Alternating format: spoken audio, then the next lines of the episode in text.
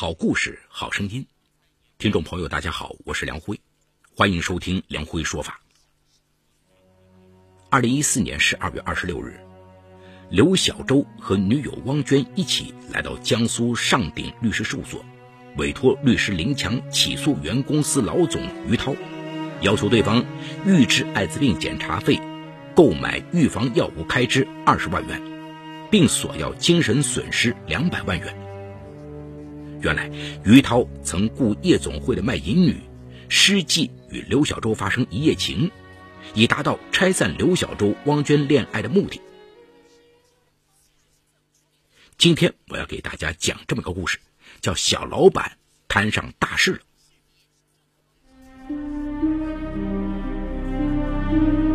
法治故事耐人寻味，梁辉讲述不容错过。二零一零年夏，刘小洲从山东大学毕业，先应聘到老家济南华汇科技公司工作，负责技术开发、对外技术服务。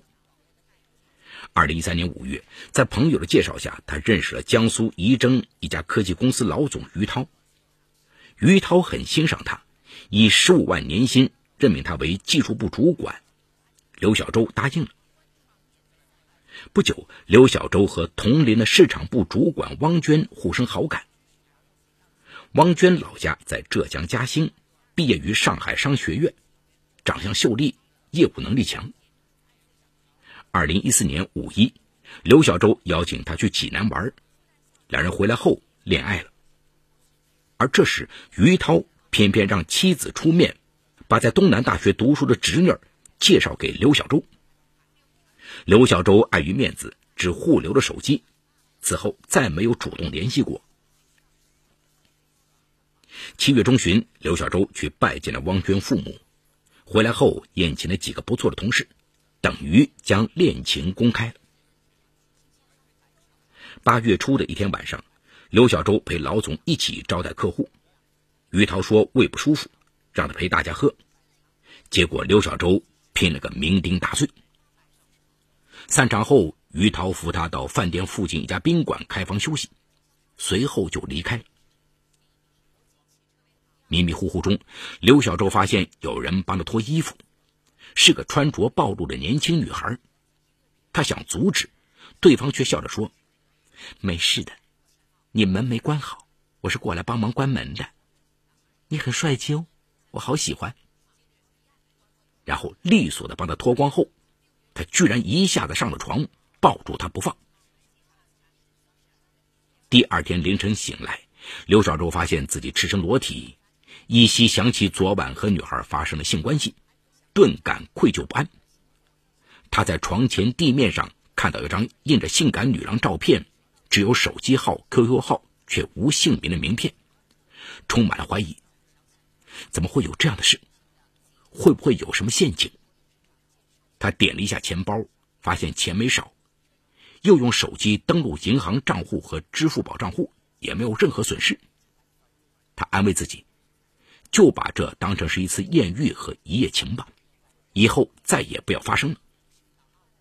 因为隐隐有一丝担心，刘小周离开房间前，把那张名片收了起来。此后几天，刘小周在女友面前都不敢多说话。谁知八月十六日，汪娟突然态度坚决的提出分手。刘小周询问原因，他冷冷的说不合适，眼里还有了泪。刘小周自知做了错事，没有了追回爱情的底气。但汪娟在业务上遇到什么麻烦，他会悄悄出手相帮。十月中旬，汪娟突然请假回老家，刘小周得知他父亲患骨癌住院。当即请假赶往嘉兴，在医院像儿子一样忙了四五天，直到老人手术完成。上班后，他通过亲戚买了一些增加免疫力的珍稀中药材，寄到嘉兴。十月二十三号，汪娟返回仪征，约出刘小洲说：“我打算原谅你，只当那是你的一时冲动，但你得向我保证，不能再有第二次。”另外，我还想问个明白，怎么会有这个视频？为什么要发给我？是谁发的。原来那天晚上，刘小周和那个女孩发生关系时被人偷录了下来，视频还被人发到了汪娟的邮箱里。刘小周几乎要疯了，羞愧的向汪娟坦白了那晚发生的一切。他说：“就算是被人算计的，我也不能原谅自己。”汪娟问他是不是得罪了什么人，有谁会这么做？他想起了那张名片。两人商量后。当晚九点，刘小周以需特殊服务为名打通了那个手机，说是朋友介绍的。对方说不方便，他提出可以加钱，对方勉强答应了。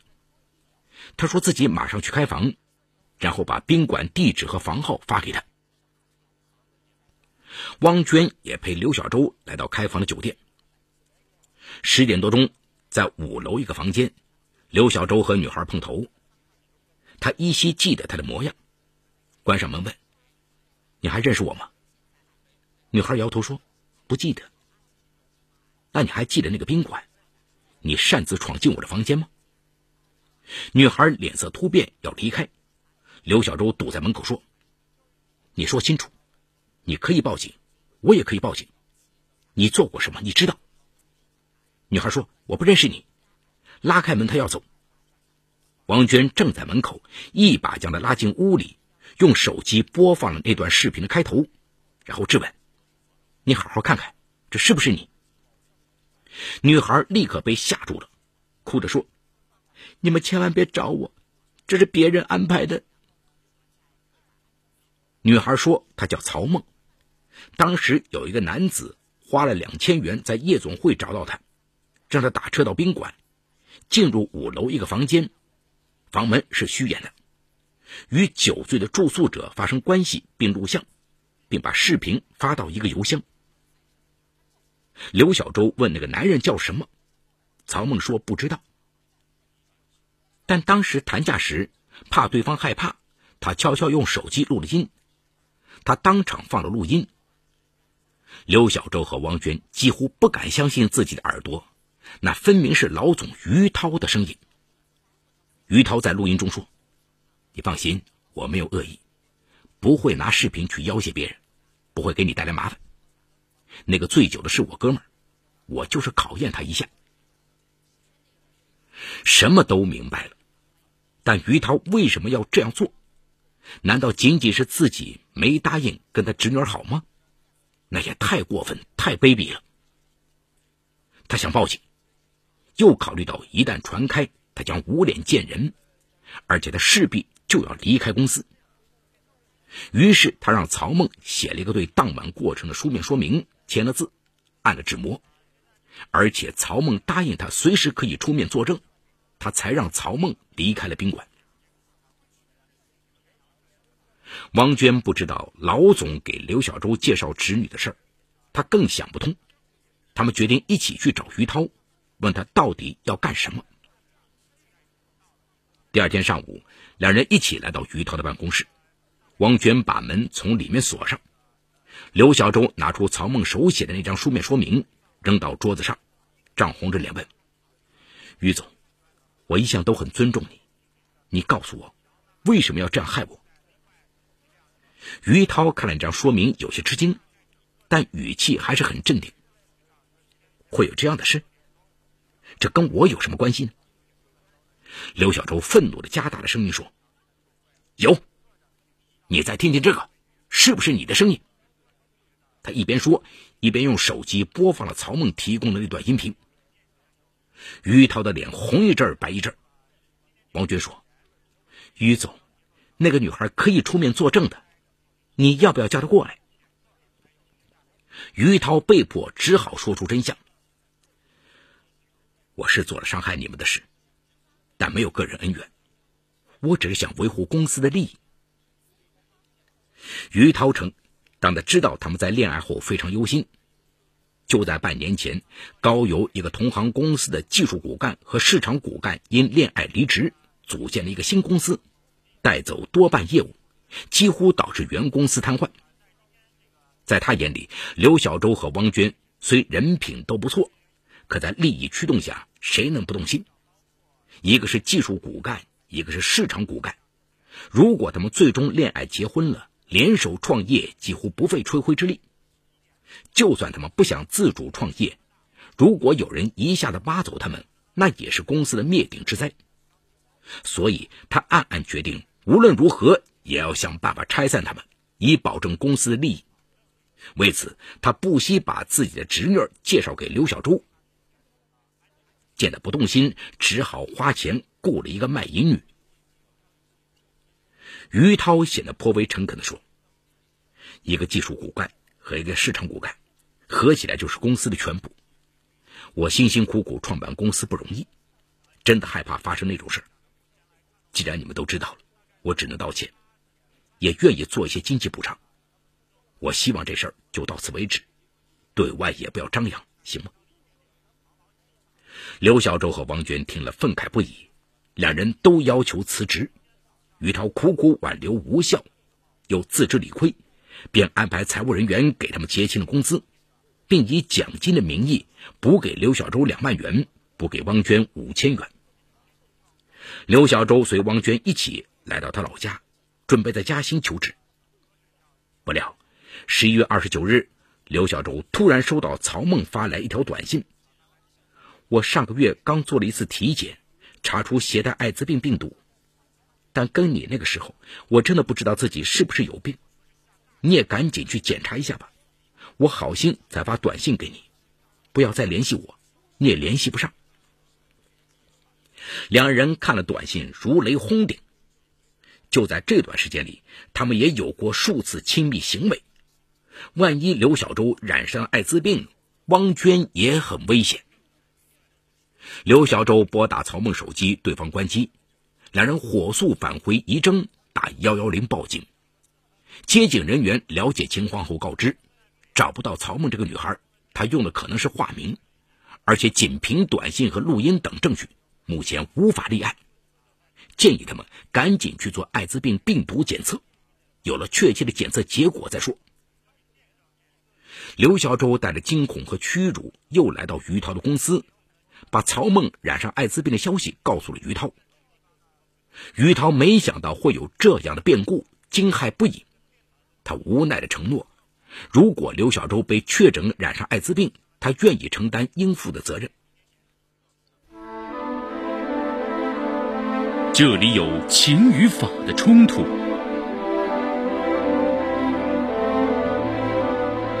这里有生与死的考验。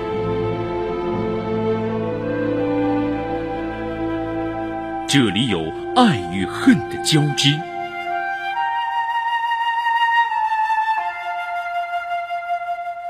这里有黑与白的较量。法治故事。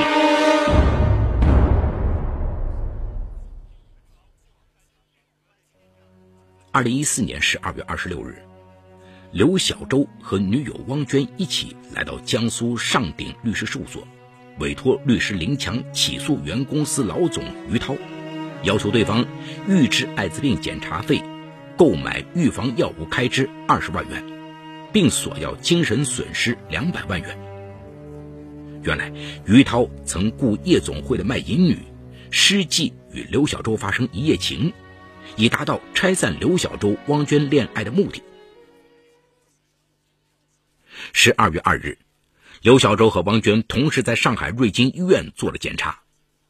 六号检查结果出来，所幸两人都是阴性，但医生说，由于检查时是在六个月窗口期内，窗口期是从被感染到身体产生足够多的特定抗体时间，阴性并不意味着安全，即使已经受了感染，在窗口期内被检测出的概率也极低。所以他们在窗口期外还要经过几次检查，若都是阴性，才能视为基本安全。医生还建议他们同时服用进口的艾滋病预防药物。这仍是一个让人担忧和恐惧的结果。当刘小周和王娟再次要找于涛，希望他出钱购买艾滋病预防药物时，却发现他不仅几天没来公司，手机停机。代理管理公司的是他的弟弟于华强。于华强说：“哥哥跟他们之间的纠葛是属于他个人的事情，跟公司毫不相干。有什么问题，他们不要再来找公司，还是去找他哥哥吧。于化强还一口咬定不知道哥哥的去向。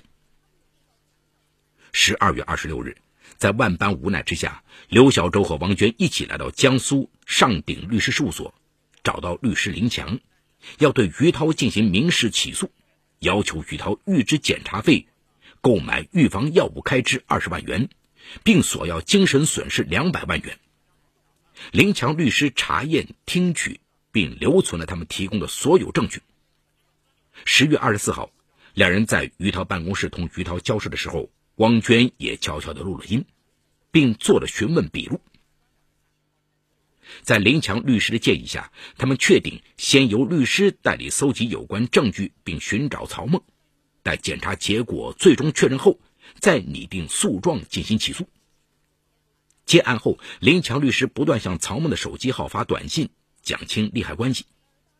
十二月三十一号，曹梦给林强律师回复了一条短信：“我不露面是因为我身体不舒服，正在治疗中，请你们理解，暂时不要再联系我。”之后，他的手机也停机了。林强律师有多次打电话、发短信联系于涛，于涛的手机也是一直停机。林强律师在调查中发现，于涛的公司也受创严重，老总失踪，传言满天飞，再加上刘小周和汪娟这两个主力的离职，业务几乎停滞，并有多名员工离职。多日来，刘小周和汪娟终日寝食难安，连父母也没敢告知。到二零一五年二月，他们才能迎来窗口期外的第一次检查，这将是他们一生的。一个大坎儿。好，故事说到这儿就告一段落。故事中律师为真名。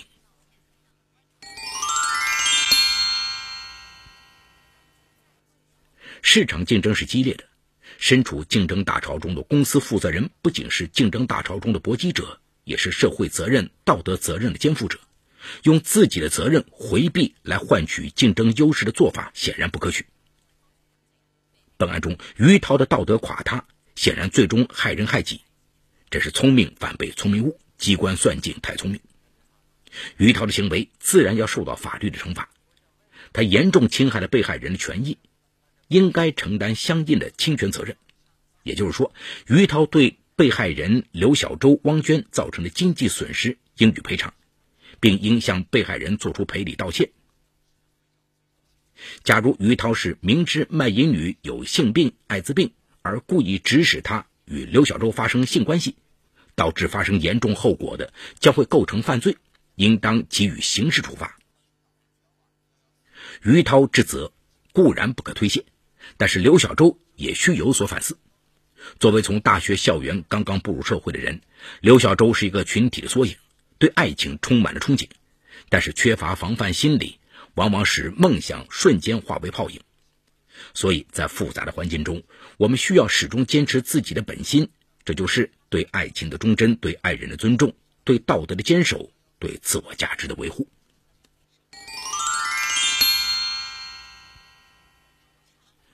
好，感谢长宁区人民检察院为本次节目提供的帮助。